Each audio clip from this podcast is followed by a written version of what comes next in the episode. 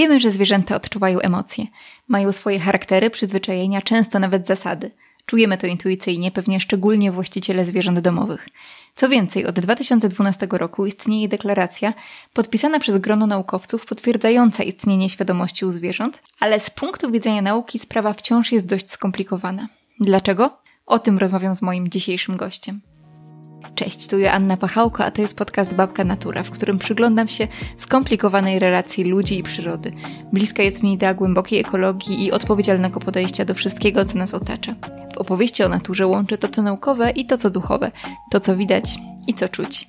A dziś mam ogromną przyjemność gościć w podcaście Adama Zbyryta, biologa, zoologa, popularyzatora nauki i autora czterech książek o ptakach, ale dziś pod lupę weźmiemy dwie. Krajobraz strachu, wydaną dwa lata temu, i najnowsze dzieło Adama, czyli Sensacyjne życie ptaków. Ten odcinek jest częścią dłuższego cyklu Przyrodnicze opowieści, który realizuje w ramach Stypendium Artystycznego Prezydenta Miasta Białegostoku. Zapraszam.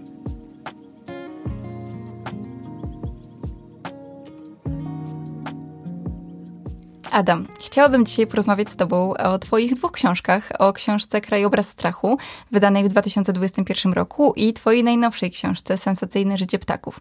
Ja obie te książki przeczytałam dosyć na świeżo e, i mam kilka refleksji. Jedną z nich jest to, że mam wrażenie, że sporo te książki łączy i łączy je taka myśl, że my, ludzie i ptaki, ale też nawet szerzej zwierzęta, nie różnimy się od siebie aż tak bardzo.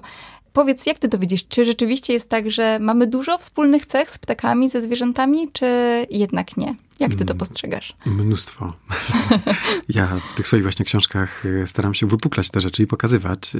Ja w tej ostatniej mojej książce zresztą zastosowałem taki zabieg, którym staram się właśnie pokazywać, jak ludzie są podobni do zwierząt, a nie zwierzęta do nas. Zresztą ja celowo staram się raczej unikać właśnie antropomorfizowania, porównywania e, zwierząt do, e, do ludzi i pokazywania, jak, e, jakie ludzkie cechy posiadają, tylko w drugą stronę właśnie pokazywania, jak l- ludzie posiadają e, cechy zwierzęce, jak wiele takich zwie- cech e, i zachowań. Właśnie dlatego, żeby pokazać, że my jesteśmy tak stosunkowo relatywnie niedawno na tej planecie, w historii jej życia, e, historii życia na Ziemi i różnych organizmów, a wiele zwierząt było dużo wcześniej. I to jest pewna taka ciągłość, takie kontinuum różnych zachowań, różnych em, emocji, które, które, które dzielimy wspólnie. I I chciałem to pokazać, pomimo tej dosyć diametralnej różnicy czasami w budowie, w wyglądzie, bo wiadomo, człowiek jest zupełnie inaczej wygląda niż kura, którą się czasami opiekuje albo hoduje, jak niektórzy, to tak naprawdę możemy doszukać się wielu właśnie podobieństw, ale też i różnic, bo to jest, wiadomo, że to nie jest tak, że to jest wszystko takie samo, że my zachowujemy się identycznie jak kury, kury jak my, bo to nie wyglądalibyśmy, nie robiliśmy tego, co robimy mhm. jako gatunki, gdyby wszystko było identyczne. Ale możemy wiele wspólnych e, rzeczy właśnie znaleźć i, i to, mnie, e, to mnie fascynuje w tym świecie właśnie przyrody. Nie odkrywanie nowych gatunków, nie rozpoznawanie nowych gatunków, czy tam zaliczanie nowych jakichś gatunków ptaków, czy innych zwierząt, robienie sobie jakiś list, czy doszkalanie się cały czas w, w tym, żeby być coraz lepszym w identyfikacji właśnie jakichś trudnych gatunków, głosów i tak dalej, co jest bardzo modne i popularne i, i, i oczywiście tego nie, nie potępiam, e, tylko staram się właśnie szukać tego czegoś innego, tych ciekawych zachowań i, i tych właśnie wspólnych, tego wspólnego mianownika w różnych, na różnych poziomach między człowiekiem a zwierzętami. To nie zawsze tak było, prawda? To nie zawsze było tak, że ludzie czytali takie książki jak twoja, o tym, jak wiele mamy wspólnego ze zwierzętami. I właśnie o tym też chciałabym z tobą pogadać, bo ja, kiedy przeczytałam te twoje obie książki, miałam takie wrażenie, że tak mogę trochę iść przez taką linię czasową i sobie różne rzeczy porównywać i zastanawiać się nad tym, jak to było i jak bardzo różne poglądy filozoficzne na przykład, albo badania naukowe, jak dużo często też złego zrobiły w postrzeganiu zwierząt. I chciałabym trochę o tym z tobą pogadać. I pewnie moglibyśmy zacząć w jakiejś starożytności albo jeszcze dalej, może zacząć od momentu, kiedy pojawił się w ogóle homo sapiens, ale pewnie tutaj nie starczyłoby nam podcastu, więc zaczniemy troszkę bliżej naszych czasów, ale nie aż tak bardzo blisko, bo od siedemnastego wieku, od Kartezjusza. Kartezjusz jest autorem powiedzenia "myślę, więc jestem", które jest bardzo znane, a które, może niewiele osób wie, zrobiło sporo złego. jeśli chodzi o postrzeganie zwierząt, bo Kartezjusz wysnuł taką teorię, że zwierzęta są maszynami. Powiedz trochę, co to znaczy, że według Kartezjusza zwierzęta były maszynami i jaki to miał wpływ później na to, jak my postrzegaliśmy zwierzęta? Niestety ogromny. Tak jak mówisz, on miał też duży wpływ na, na nasze postrzeganie, na nasze myślenie. Wiele pokoleń myślicieli na, w całej Europie w dawnych czasach. I niestety to jego podejście do, do zwierząt, właśnie ta koncepcja zwierzęcia maszyny, która dosyć mocno była ugruntowana w dawnych czasach, która niestety pokutuje do dzisiaj i wiele osób faktycznie traktuje zwierzęta jako głupie, działające na zasadzie instynktów, takie trochę maszyny, zabawki, które nie mają swoich uczuć i emocji. No chyba, że hodujemy psa, czy Chyba, kota, że, no tak. to wtedy ewentualnie jesteśmy w stanie dopuścić to, że on może ma jakieś uczucia. Natomiast wszystkie pozostałe zwierzęta, które zazwyczaj traktujemy w sposób użytkowy, jak krowy, świnie, konie raczej myślę, że są tak trochę na, mhm. jak, jak zwierzęta użytkowe i, i takie domowe, że mają dużo, dużo więcej też tutaj zwolenników i sympatyków, coś jak psy i koty, ale właśnie kury, to wszystko zwierzęta, które traktowaliśmy jako coś, co ma po prostu nam przynosić pewną korzyść, a nikt nie traktował ich jako coś, co może posiadać złożone osobowości, mieć jakieś pragnienia, jakieś potrzeby większe niż to, żeby się rozmnażać, jeść i pić. I to jest właśnie bardzo smutne, a nawet każdy dźwięk, który wydają, to jest dźwięk, tak jak uznawał to Kartezjusz, dźwięk bólu to jest dźwięk źle naoliwionej maszyny. Niesamowite, straszne. Tak, to, to nie jest nic tak naprawdę mm, związanego z cierpieniem fizycznym czy psychicznym, które my wiemy, że jest z tym oczywiście w pełni powiązane.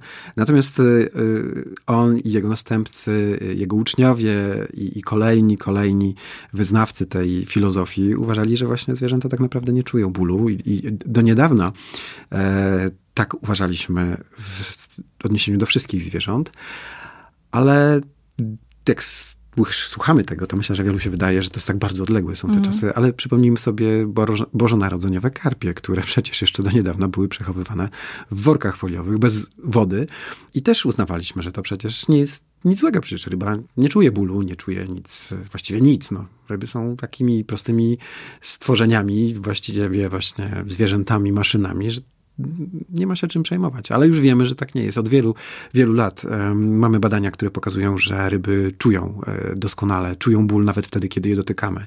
Ich bardzo wrażliwych, delikatnych ciał, co zresztą myślę, że jest też takim tematem wartym do podjęcia w, przyszłej, w przyszłości y, w kontekście y, łowienia ryb y, na wędkę, czy w, w celach właśnie konsumpcyjnych w sieci. Jak one, kiedy się cisną, duszą w tych, w tych sieciach albo właśnie cierpią wyciągane na haczyku. Także myślę, że to też jest warte i, i rozwinięcia i będzie w najbliższych czasach też dyskutowane. Ale dobrze, że powoli, powoli to się zaczyna zmieniać. Ale widzimy, jak długo to trwało. No właśnie, to jest fascynujące, prawda? Od siedemnastego wieku do teraz tak naprawdę mamy jeszcze takie echa myśli Kartezjusza. I powiedz, kto był pierwszą osobą, która zaczęła postrzegać zwierzęta jako posiadające uczucia, posiadające świadomość? Czy to był właśnie Konrad Lorenz, o którym pisałeś też w książce Krajobraz strachu? To on zapoczątkował, prawda?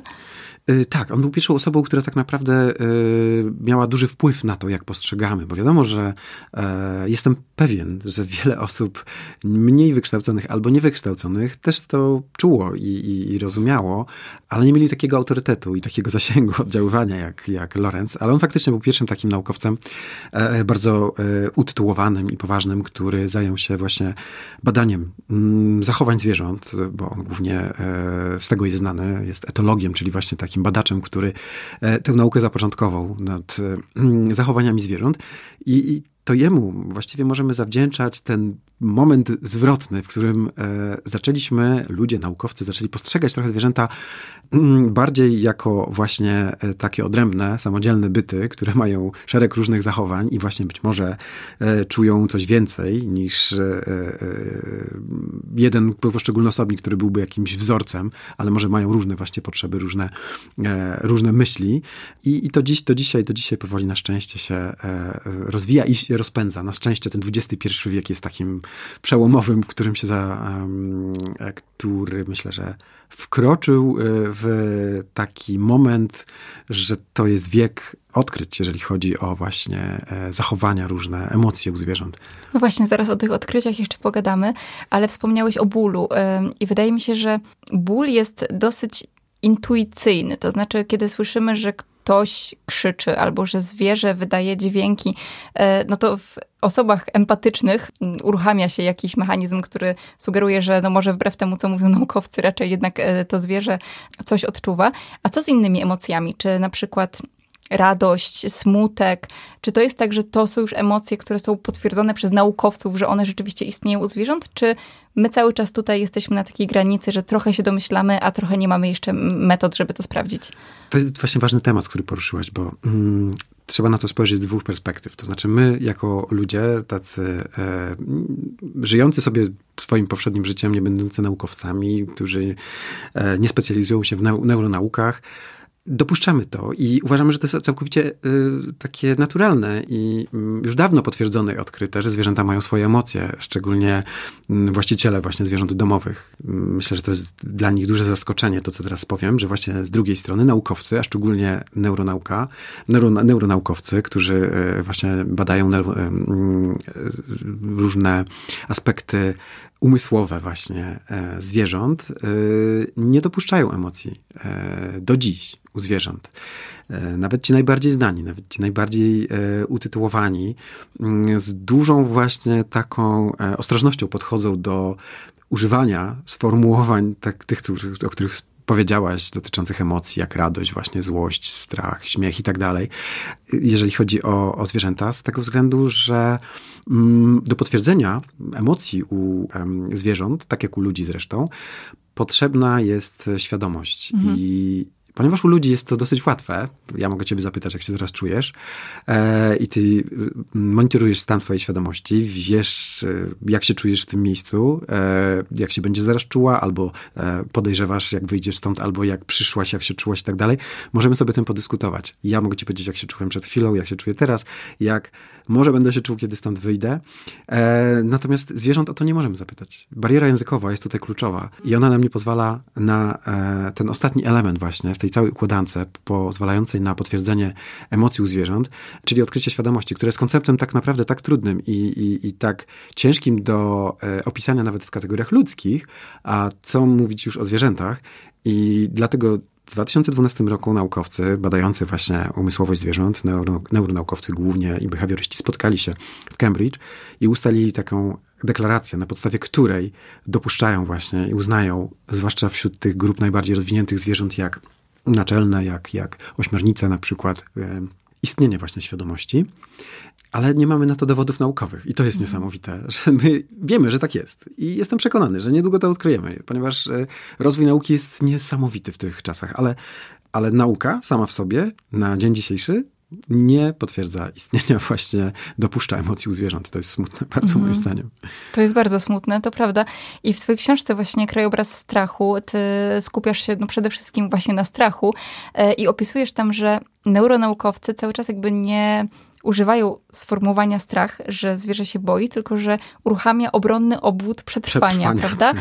I to znaczy, że po prostu uruchamiają się w nim pewne procesy, jak na przykład wyrzut um, hormonów odpowiedzialnych za stres, ale my, tak jak mówisz, nie możemy stwierdzić, czy to zwierzę świadomie to przeżywa. To w ten sposób, Zgadza tak? się. I jakby naczelnym, na, nacze, naczelnym, główną osobą, która, um, która opowiada się za, za takim podejściem jest Joseph Ledoux, prawda? To tak. jest e, amerykański neuronaukowiec, który, jak rozumiem, on cały czas nie przyjmuje jako neuronaukowiec tej opcji, że zwierzęta czują strach. Niestety właśnie, ale Ledoux uważa cały czas, że y, zwierzęta nie mogą odczuwać y, z strachu. I st, y, stres oczywiście jak najbardziej, natomiast y, który nie jest emocją, strach jest emocją, nie dopuszcza takiej świadomości, że zwierzęta mogłyby, czy odczuwają, że odziedziczyliśmy po nich takie obwody y, przetrwania, ale dodatkowo my mamy świadomość, natomiast wszystkie pozostałe gatunki na zwierząt, y, zwierząt na ziemi y, ich nie posiadają, co dla mnie jest y, takie zaskakujące, biorąc pod uwagę to, że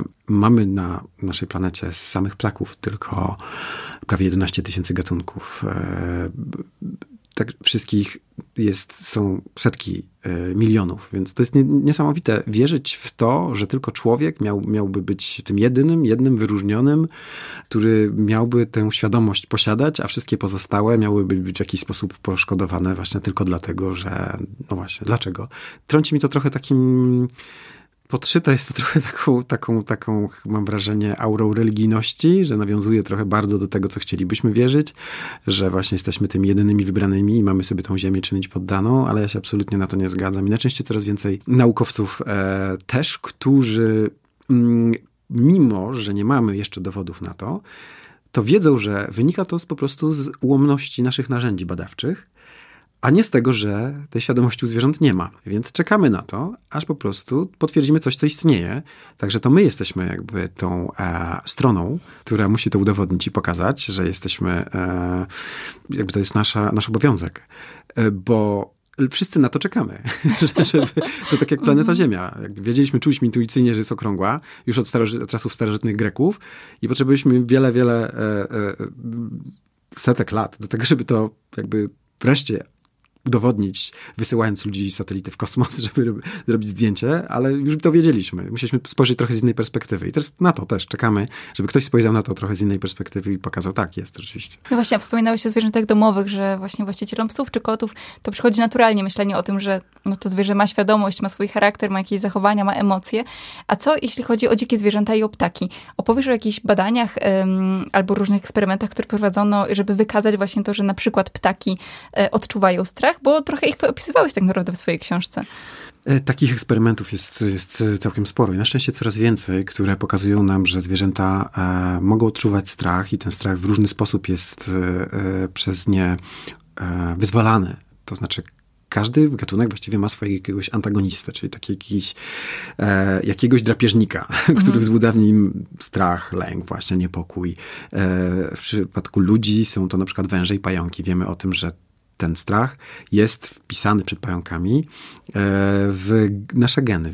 Co najmniej tam sześć procent chyba z tego, co pamiętam, Europejczyków posiada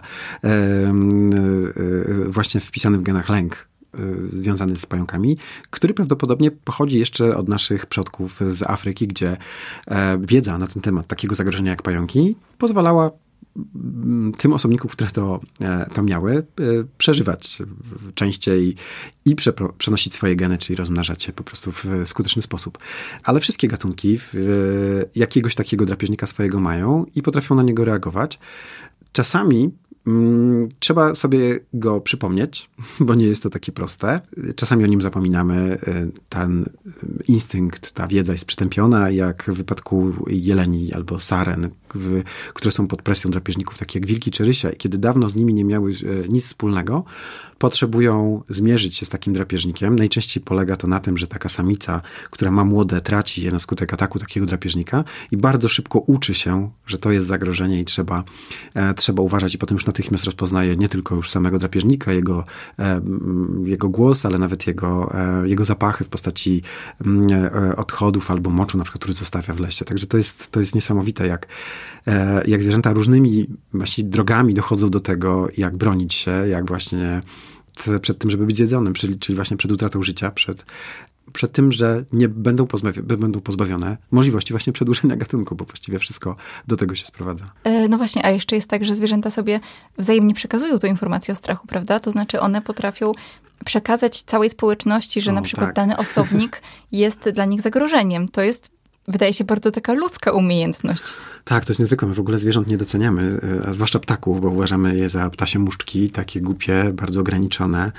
I dopuszczenie świadomości, że ptaki w ogóle są w stanie rozmawiać ze sobą w swoim jakimś języku i przenosić informacje dotyczące tego, co i kto jest zagrożeniem w okolicy, bo okazuje się, że są w stanie rozpoznawać twarze. To jest kolejny eksperyment, e, jeśli już o to pytasz, właśnie eksperymenty na, na, na ptakach, który przeprowadzono w Seattle w Stanach Zjednoczonych, na kampusie, kiedy chwytano wrony w, w ramach eksperymentu, nakładając maski na twarze, że każdy eksperymentator miał taką samą maskę, który chwytał wronę, potem ją obrączkowy i wypuszczał. Wrony kojarzyły to jako coś bardzo złego, takiego właśnie z, z spotkanie z jakimś czymś, czymś bardzo nieprzyjemnym. I potem te maski były nakładane przez studentów, różne osoby różnej płci, różnego wzrostu, zachowujące się w różny sposób, chodzące w różny sposób. I wrony bez problemu, bez żadnego trudu rozpoznawały właśnie takiego delikwenta i natychmiast leciały do niego i robiły bardzo dużo hałasu. Natomiast ta sama osoba, kiedy przechadzała się bez, w tym samym ubraniu zresztą, kiedy, w którym uczestniczyła w trakcie te, tego chwytania, nie, nie wzbudzała żadnego niepokoju u ptaków, ale wiele lat później, kiedy dziewięć lat później powtórzono ten eksperyment. Część już z tych ptaków, które doświadczyły tego zagrożenia, e, nie żyła. To nawet w tych miejscach, gdzie właśnie już ich nie było, a pojawiali się te, pojawiały się te osoby z tymi maskami, to ptaki dalej reagowały właśnie takim niepokojem, i co wskazywało na to, że był ten transfer tej wiedzy na temat właśnie zagrożenia, nie tylko między poszczególnymi osobnikami żyjącymi gdzieś tam obok siebie w danym momencie, ale taki transfer tej wiedzy pokoleniowy pomiędzy kolejnymi właśnie pokoleniami, które żyły na tym terenie. To jest niezwykłe. Tak, to jest niezwykłe. To, to jest takie bardzo namacalne do, dowód na to, że rzeczywiście mam wrażenie, że kiedy mówimy o języku i o przekazywaniu sobie różnych informacji, to wtedy my dopiero zaczynamy czuć, że te zwierzęta są jak my, prawda? Bo też, wiesz, miałam taką myśl, bo dużo się mówi o różnych eksperymentach, że na przykład wrony potrafią rzucać kamienie do dzbana, żeby podniósł się poziom wody, żeby mogły się z niego napić. Wiemy, że papugi naśladują głosy, uczą się, że gołębie są inteligentne i tak dalej, i tak dalej, ale mam też taką własną teorię, że to jest tak, że my czytając, słuchając o tych eksperymentach, myślimy sobie o tym w kategorii ciekawostki, że to jest takie zabawne, to jest takie śmieszne, że ta wrona potrafi tak jak ośmiolatek, że my na jakimś takim bardzo podstawowym poziomie nie potrafimy sobie uświadomić tego, że ta wrona rzeczywiście ma świadomość, prawda, że ona czuje. Czy ty właśnie tak z perspektywy z jednej strony jakby pasjonata, z drugiej strony naukowca też to czujesz? Czy ty na przykład to widzisz, obserwujesz, że my jako ludzie mamy takie podejście do zwierząt?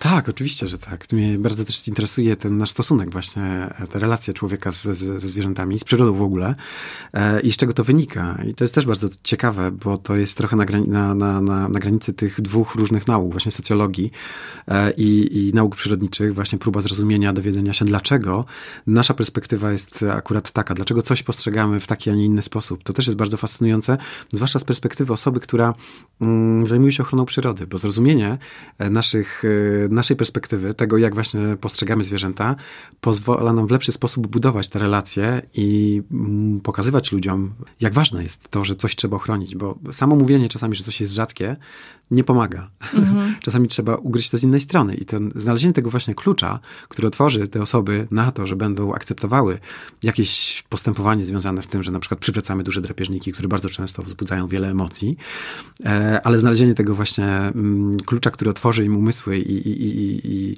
sprawi, że zrozumieją, dlaczego to jest ważne i dlaczego to jest potrzebne, to jest, to jest niezwykle właśnie istotne. I te nauki socjologiczne właśnie w, w naukach przyrodniczych są i psychologiczne są bardzo, bardzo ważne. Uważam, że kluczowe do tego, żebyśmy właśnie skutecznie mogli chronić przyrodę. Jasne. To jeszcze próbując to ułożyć w jakieś takie ramy, zaczęliśmy od Kartezjusza, od siedemnastego wieku, przeszliśmy już do czasów współczesnych.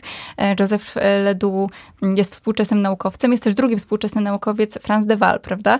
Który ma inny pogląd niż Joseph Ledoux, bo to jest osoba, która tę świadomość dopuszcza, z tego, co zrozumiałam, czytając twoje książki. Zgadza się. Co prawda Frans de Waal nie jest neuronaukowcem, jest behawiorystą, tak, ale tak. Świetnym e, e, naukowcem, który w dwa tysiące siódmym roku, ile dobrze pamiętam, trafił na okładkę Time e, jako człowiek roku, czy Timesa, jako człowiek roku. Najbardziej wpływowa osoba w, wśród stu e, osób w tamtego roku typowana na świecie, więc to też świadczy o tym, że jego zdanie się liczy i e, specjalizuje się w badaniach nadnaczelnych, czyli naszych bliskich krewnych. No i jest to osoba, która e, e, pisze mnóstwo też książek, takich popularnaukowych, które właśnie mają zmieniać świadomość i perspektywę właśnie e, ludzi, jeżeli chodzi o postrzeganie zwierząt. I jego argumentacja jest też bardzo ciekawa, e, właśnie polegająca na tym, że jeżeli mamy tak dużo wspólnych cech ze zwierzętami, e, tak dużo nas łączy, to dlaczego właśnie nieświadomość? Dlaczego ta mhm. świadomość miała być czymś takim, tym, tym jednym, jedyną rzeczą, która nas e, e, wyróżnia, które, które zwierzęta nie posiadają. Skoro wszelkie dowody, takie pośrednie, takie dowody anegdotyczne trochę, wskazujące nie, na nie, e, pokazujące tą niezwykłą inteligencję zwierząt, do której tak naprawdę potrzebna jest e, posiadanie świadomości, której my nie możemy udowodnić, ale wiemy, że do tego, żeby tak się zachowywać, takie rzeczy robić, to wiedzieć, e, jest ona potrzebna.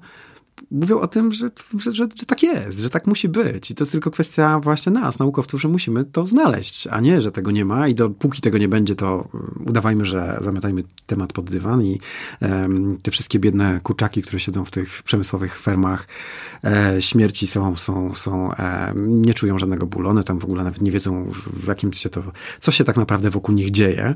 One chcą tylko jeść, pić i, i nawet się nie muszą rozmnażać tam, bo ich żywot jest zbyt krótki.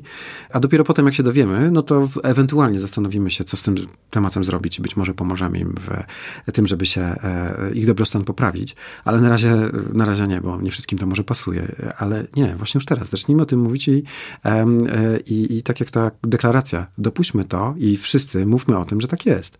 Tylko musimy to po prostu znaleźć. A jeżeli takie argumenty kogoś nie przekonują, to może też przekonają takie, że stres przenika też na przykład do jaj, prawda? Tak. E, więc to może być też dobry argument za tym, żeby na przykład nie korzystać z jajek, które, które nie są z wolnego wybiegu, prawda? No, szczerze odradzam. Ja od wielu, wielu lat korzystam z wolnego wybiegu. Od, szczególnie z wiejskie jaja staram się kupować bezpośrednio od hodowców i uważam, że to nie jest wcale takie skomplikowane w dzisiejszych tak, czasach. Nie jest, a, a po prostu no, ma bezpośredni wpływ też na jakość, prawda? Tego, Zgadza się, tego jajka. Dużo smaczniejsze jest. Tak, więc jeżeli kogoś to nie przekonują argumenty o świadomości, może przekonają go po prostu o jego własnym zdrowiu. A kiedy mówiłeś o badaniach na naczelnych, to skojarzyło mi się to z innym takim dosyć krwawym eksperymentem na szympansach, który był zresztą opisany w twojej właśnie książce Sensacyjne życie ptaków. I on wiązał się z kolei z jeszcze innym naukowcem, czyli z Richardem Dawkinsem, który mówi o samolubnym genie. Mam wrażenie, że to jest jeszcze inna optyka mówienia w ogóle o zwierzętach i o tym, jak my ludzie postrzegamy zwierzęta, bo z jednej strony jest świadomość, ale z drugiej jest znowu te, to inne postrzeganie, bo Dawkins napisał to w latach siedemdziesiątych dwudziestego wieku, czyli znowu dosyć niedawno. I ty w ogóle przyznałeś w książce, że sam na początku byłeś dosyć zafascynowany jego publikacją, więc opowiedz proszę, na czym ona polegała, o czym Dawkins pisze i co to, jaki to ma związek z tymi szympansami, o których wspomniałam. Tak, tak. Właściwie to chodzi o opa- opawiany. A, o, to były opawiany, okej. Okay. tak, tak, tak, chodzi o opawiany. E, ale blisko. Blisko, blisko. E, tak, tak, tak. A e, Dawkins faktycznie jest niezwykle wpływowym e, naukowcem, e, który badał, e, ewolucyjnym, który badał właśnie, e, próbował wyjaśnić, w jaki sposób rozprzestrzeniają się nasze geny i jak, e, co tak naprawdę W, w tym wszystkim w życiu chodzi, jak się ta ewolucja toczy. I ta jego teoria samolubnego genu polega na tym, że tak naprawdę gen, ten pojedyncza jednostka e, naszego kodu genetycznego robi wszystko, działa po to, aby właśnie ulec skopiowaniu. I jak największa liczba kopii, e, tym większy sukces tego genu e, w przeżyciu, w, w rozprzestrzenianiu się. E, I tak naprawdę wszystkie nasze zachowania, każda rzecz, którą robimy, dąży do tego, abyśmy właśnie mieli jej partnera, partnerów, w zależności od tego, jakim gatunkiem jesteśmy, albo osobą i aby stworzyć właśnie jak najwięcej kopii, czyli mówiąc już naszym językiem, potomstwa, po to, żeby nosiło właśnie nasze geny. I tak by wszystko kręci się wokół tego. I on uważał, że całe to nasze podejście, całe nasze zachowanie wszystkich gatunków, w tym ludzi, jest bardzo właśnie samolubne, dąży do tego, żeby w każdy y, możliwy sposób, nawet ta dobroć nasza, nawet ten altruizm jest tak naprawdę y, taką sztuczką, y, która dąży do tego, żeby właśnie przekazać swoje geny. Na szczęście mamy nowych naukowców, mamy naukowców, którzy pojawiają się e, już kolejne pokolenia, e, którzy nie godzą się z tą, e, z tą optyką właśnie, z tą perspektywą, że tak naprawdę chodzi tylko o, to, e, o tą jedną rzecz, bo gdyby nie to, mamy coraz więcej dowodów na to, gdyby nie współpraca, gdyby nie taka szczera dobroć, gdyby nie chęć współpracy, e, pomocy i ten altruizm e, nie jest czymś takim m, nieszczerym, tylko e, prawdziwym, że nie zawsze potrzeba rozmnożenia się i przekazania swoich tylko genów, ale genów być może tych, których dzielimy z naszymi siostrami, naszymi braćmi, chociaż pszczoły, e, u których to jest całkowicie normalne, e, czy e, u osób homoseksualnych, czy gatunków, które wykazują zachowania homoseksualne, które właśnie uczestniczą w opiece na przykład nad e, potomstwem partnera, potem partner nad potomstwem e, tej, tej drugiej e, połówki, e, więc mogą się rozmnażać i jednocześnie tworzyć jednopłciowe pary. To nie jest wykluczone. Albo wspierać na przykład dzieci e, brata lub siostry i, i też w ten sposób przekazują swoje geny. Czyli okazuje się, że ten świat nie jest zero-jedynkowy, jest dużo bardziej skomplikowany i trudny. A to, co jeszcze mówiłaś o pawianach, ten naszej innej zupełnie perspektywie i tym, że właśnie czasami na zwierzęta patrzymy w taki sposób m, bardzo e, prosty, brutalny wręcz, że ten świat jest taki dziki i właściwie wszystko tam się właśnie dąży do tego, żeby się rozmnożyć i wywalczyć sobie właśnie odpowiednią pozycję, żeby do tego doszło, żeby przeżyć, żeby ta liczba genów była przekazana jak największa, to trzeba sobie wywalczyć kłami, pazurami albo ostrymi dziobami właśnie jakąś tam pozycję. I okazuje się, że to wszystko było robione w warunkach e, kompletnie nienaturalnych, z zasobnikami, które były wrzucane z różnych populacji, z różnych miejsc, z różnych grup rodzinnych. Więc nic dziwnego, jeżeli wrzucimy takie e, osoby, takie gatunki, takie zwierzęta do jednej klatki na niewielką przestrzeń, a ich naturalna struktura jest taka bardzo hierarchiczna, no to będzie dochodziło do takich właśnie brutalnych scen, gdzie jeden drugiego będzie zabijał e, i będą próbowali właśnie zdominować jak największą na przykład liczbę samic, jeśli tam się pojawią, a jeszcze, jeśli jeszcze tych samic będzie znacznie mniej niż w naturalnych populacjach. To zresztą takie rzeczy dzieją się u ludzi w takich skrajnych sytuacjach, w takich skrajnych warunkach, w momencie, kiedy mamy konflikty zbrojne, przecież dochodzi do równie przerażających i potwornych rzeczy. To chyba nikomu nie trzeba przypominać, jakie e, rzeczy dzieją się, czy działy się, czy dochodziły do nas głosy. Już nie mówię w czasie drugiej wojny światowej, odległej, ale teraz za naszą wschodnią granicą, więc to sytuacja rodzi właśnie takie zachowania i ludzie też potrafią być bardzo okrutni i brutalni.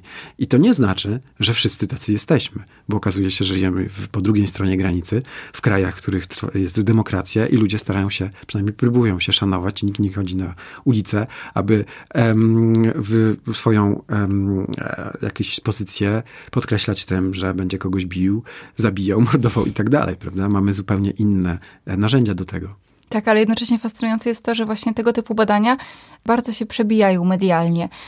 Albo to, co właśnie działo się w tamtym zoo, że to przyciąga, tak? Te, te brutalne sceny przyciągają, one się też przebijają do mediów. Tak samo zresztą jak no, obalona już teraz kwestia wilków alfa, które też dążą do dominacji. To teoretycznie już teraz wiemy, że tak nie jest, ale to, to badanie też na wilkach tak się przebiło do, do takiej świadomości, że my tak naprawdę ostatnie lata cały czas to musimy odkręcać, prawda? To jest fascynujące, że my lubimy sobie wziąć jakieś wyrwane z kontekstu na przykład badanie albo takie, które były nieprawidłowo przeprowadzone i dopisać do tego teorię, którą bardzo chęt, której bardzo chętnie się trzymamy, mimo różnych innych mm. y, dowodów, prawda? Tak, to prawda. I niestety duża w tym zasługa, taka zło- negatywna jest mediów, które e, kiedy chwytają się czasami takiej jednej właśnie e, ciekawej bardzo jakiejś teorii, czy, czy jakiegoś wyniku badania, który potem zostaje obalony, o, którym, o których zresztą pisze wielu w tej książce, bo to nie ty- dotyczy te, te, te, tego jednego zagadnienia, e, to potem niestety ten temat już nie jest taki sexy i ludzie już o nim tak dużo nie mówią, tak dużo nie piszą i ciągle pokutuje właśnie ten pierwszy temat i, i, i powielany jest ten, ten w wielu, wielu różnych relacjach. A niestety już dawno, dawno naukowcy go obalili, a ponieważ już nie był taki właśnie super ciekawy, więc no już tak dużo o nim nie mówimy, nie staramy się tego odkręcać, wiedzą to tylko osoby zainteresowane, właśnie inni naukowcy, że dawno, dawno już tak nie myślimy w naszym środowisku, już tak nie twierdzimy, nie uważamy, że tak jest, a niestety to tak kojarzy mi się teraz na, na szybko inna rzecz zupełnie, która w tej książce się nie pojawia, dotycząca teorii, taka, taka hipoteza mówiąca o, o tym, że symetryczne jest bardziej piękne, że kobiety, mężczyźni, w ogóle ludzie albo zwierzęta, które są bardziej symetryczne, są chętnie wybierane na, na, na, na partnerów.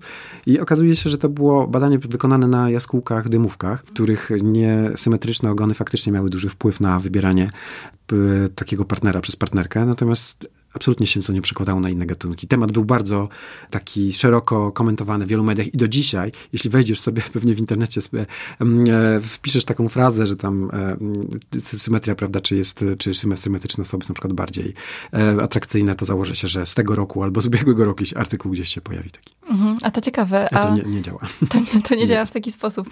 No właśnie, a ciekawe, co było powodem wybierania e, przez jaskółki tych ogonów? Pewnie jakaś... No, akurat w no. ich wypadku to jest bardzo ważna cecha związana z kondycją e, danego samca. Mhm. E, samiec, który posiada długie i równe, e, równy ogon jest, e, a ponieważ on jest dosyć, e, tak jak wspomniałem, długi, to też zaburza zdolność latania. Jest takim, latanie z nim jest dosyć trudne, a więc jeżeli jego właściciel przetrwał tak długo, nie zjadł go, nie zjadł go żaden drapieżnik, to znaczy, że sobie e, dobrze radzi w życiu, więc jego geny pewnie są na tyle dobre, że warto by było zainwestować w to, żeby był potomkiem, e, znaczy ojcem potomstwa. E, to skoro wróciliśmy do ptaków, to teraz jeszcze mam takie jedno pytanie o ptakach, dotyczące moralności właśnie, bo dużo teraz mówimy o tym, że zwierzęta mają świadomość, my się co do tego zgadzamy, że zwierzęta mają różne emocje, nie tylko strach, ale też radość, że zwierzęta tworzą społeczności, że zwierzęta mają kultury, mają kultury, potrafią się porozumiewać.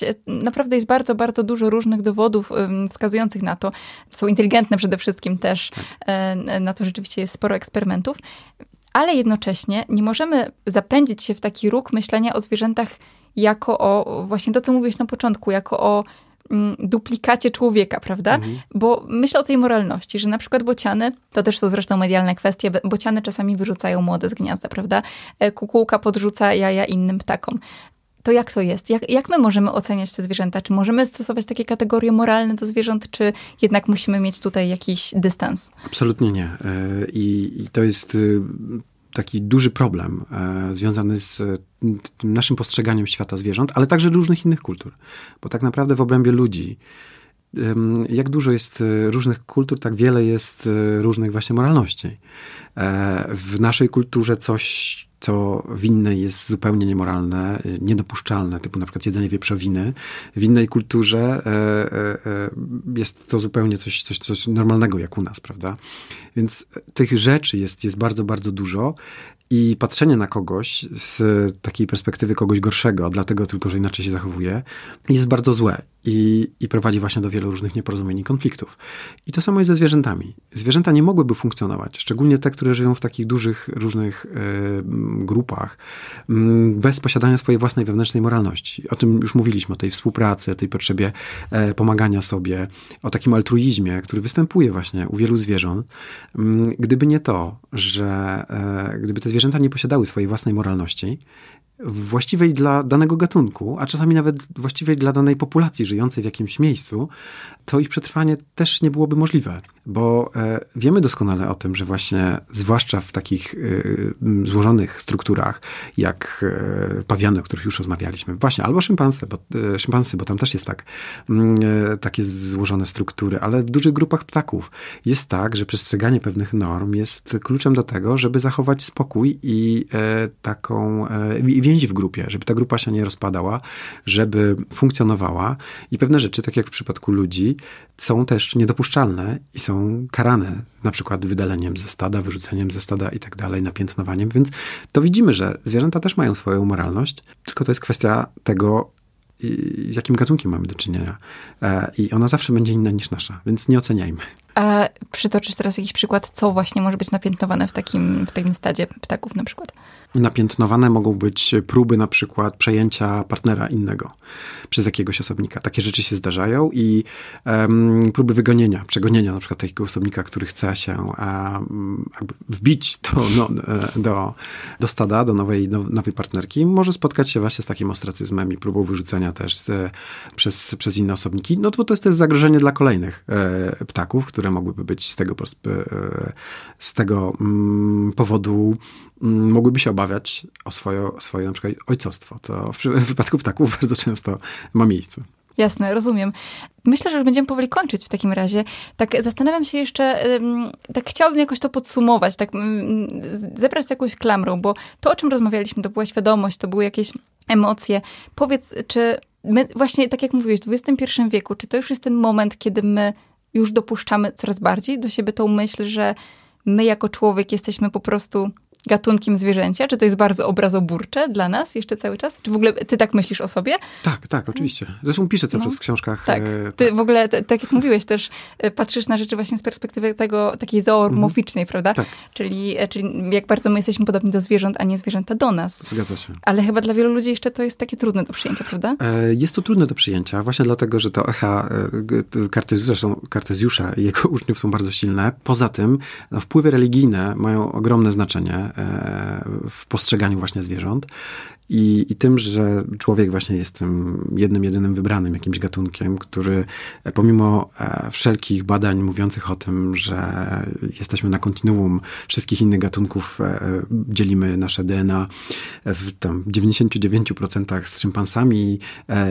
pięćdziesiąt procent z bakteriami nawet niektórymi, także... Z ptakami no, też, prawda? Z ptakami również, więc to, to, to pokazuje, jak jesteśmy blisko spokrewnieni, jak mamy wiele różnych, oprócz genetyki, jak wiele zachowań jest właśnie takich samych, ale ciągle ta, to, to przekonanie w nas, że to my jesteśmy tymi jedynymi wyjątkowymi, jakbyśmy byli ulepieni, ulepieni właśnie z zupełnie innej jakiejś gliny albo innego zupełnie materiału, jakoś sprowadzeni z kosmosu tutaj, sprawia, że tak naprawdę wielu ludziom ciągle jest bardzo trudno dopuścić to, że zwierzęta mogłyby mieć świadomość, mogłyby, są inteligentne i my tak naprawdę jesteśmy zwierzętami, tylko jednym z gatunków, wielu, wielu gatunków żyjących na Ziemi. Świetnie dających sobie radę, doskonale rozwiniętymi, bardzo inteligentnymi, ale zwierzętami. I nie uważam, żeby to było umniejszanie czyjejś wartości, bo w tym wszystkim właśnie mówiłem, że jesteśmy świetni. Są inne gatunki, które są lepsze od nas w czymś innym, jak na przykład w pływaniu, czy w lataniu i tak dalej. A my jesteśmy doskonali w tworzeniu nowych, różnych rzeczy, chociażby sztucznej inteligencji. Ale to nie zmienia faktu, że jesteśmy zwierzętami. Myślę, że to jest piękne zakończenie. Adam, chciałabym cię jeszcze poprosić o to, żebyś powiedział, gdzie można cię znaleźć, gdzie można śledzić twoje działania, co teraz robisz, czym się zajmujesz, jeżeli ktoś chciałby więcej właśnie posłuchać o tym, co opowiadasz. A to zapraszam na y, mój profil na Instagramie, Człowiek z Puszczy, i profil na Facebooku, y, Adam Zbyryt, Człowiek z Puszczy, gdzie staram się tam przybliżać właśnie wiedzę na temat różnych y, zwierząt, zazwyczaj zwierząt, chociaż czasami pojawiają się rośliny, chociaż dużo, dużo rzadziej. Jestem w trakcie nagrywania teraz serialu przyrodniczego dla Polsatu, y, pod tytułem Podglądacze Przyrody. Można było na początku dwa tysiące dwudziestego trzeciego roku obejrzeć zwiastun tego programu, pilota. Jesteśmy na etapie kręcenia ośmiu odcinków właśnie, które mają wystartować w styczniu dwa tysiące dwudziestego czwartego roku, także mam nadzieję, że już niedługo będzie można je oglądać. No i oczywiście w internecie moje książki na stronie Lubimy Czytać. Są wszystkie cztery, bo rozmawialiśmy o, o dwóch, ale jeszcze są dwie inne. O właśnie bocianie wspomnianym i o ptakach Puszczy Białowieskiej, także zapraszam. Super, bardzo, bardzo wszystko polecam. Będę czekać na serial i bardzo dziękuję ci za dziękuję rozmowę. Bardzo. Dziękuję ci za wysłuchanie odcinka. Jeżeli ci się podobało, będzie mi bardzo miło, jeśli udostępnisz go w swoich mediach społecznościowych. Dzięki temu będę mogła po prostu docierać do kolejnych słuchaczy. Zapraszam cię też do śledzenia moich działań na Instagramie. Opowiadam tam więcej o tym, jak natura fantastycznie wspiera nasze zdrowie psychiczne i fizyczne. A jeżeli chcesz posłuchać innej rozmowy z Adamem, sprawdź odcinek numer czterdzieści cztery, w którym rozmawialiśmy o czterech porach roku w lesie. I do usłyszenia w jakiś kolejny piątek.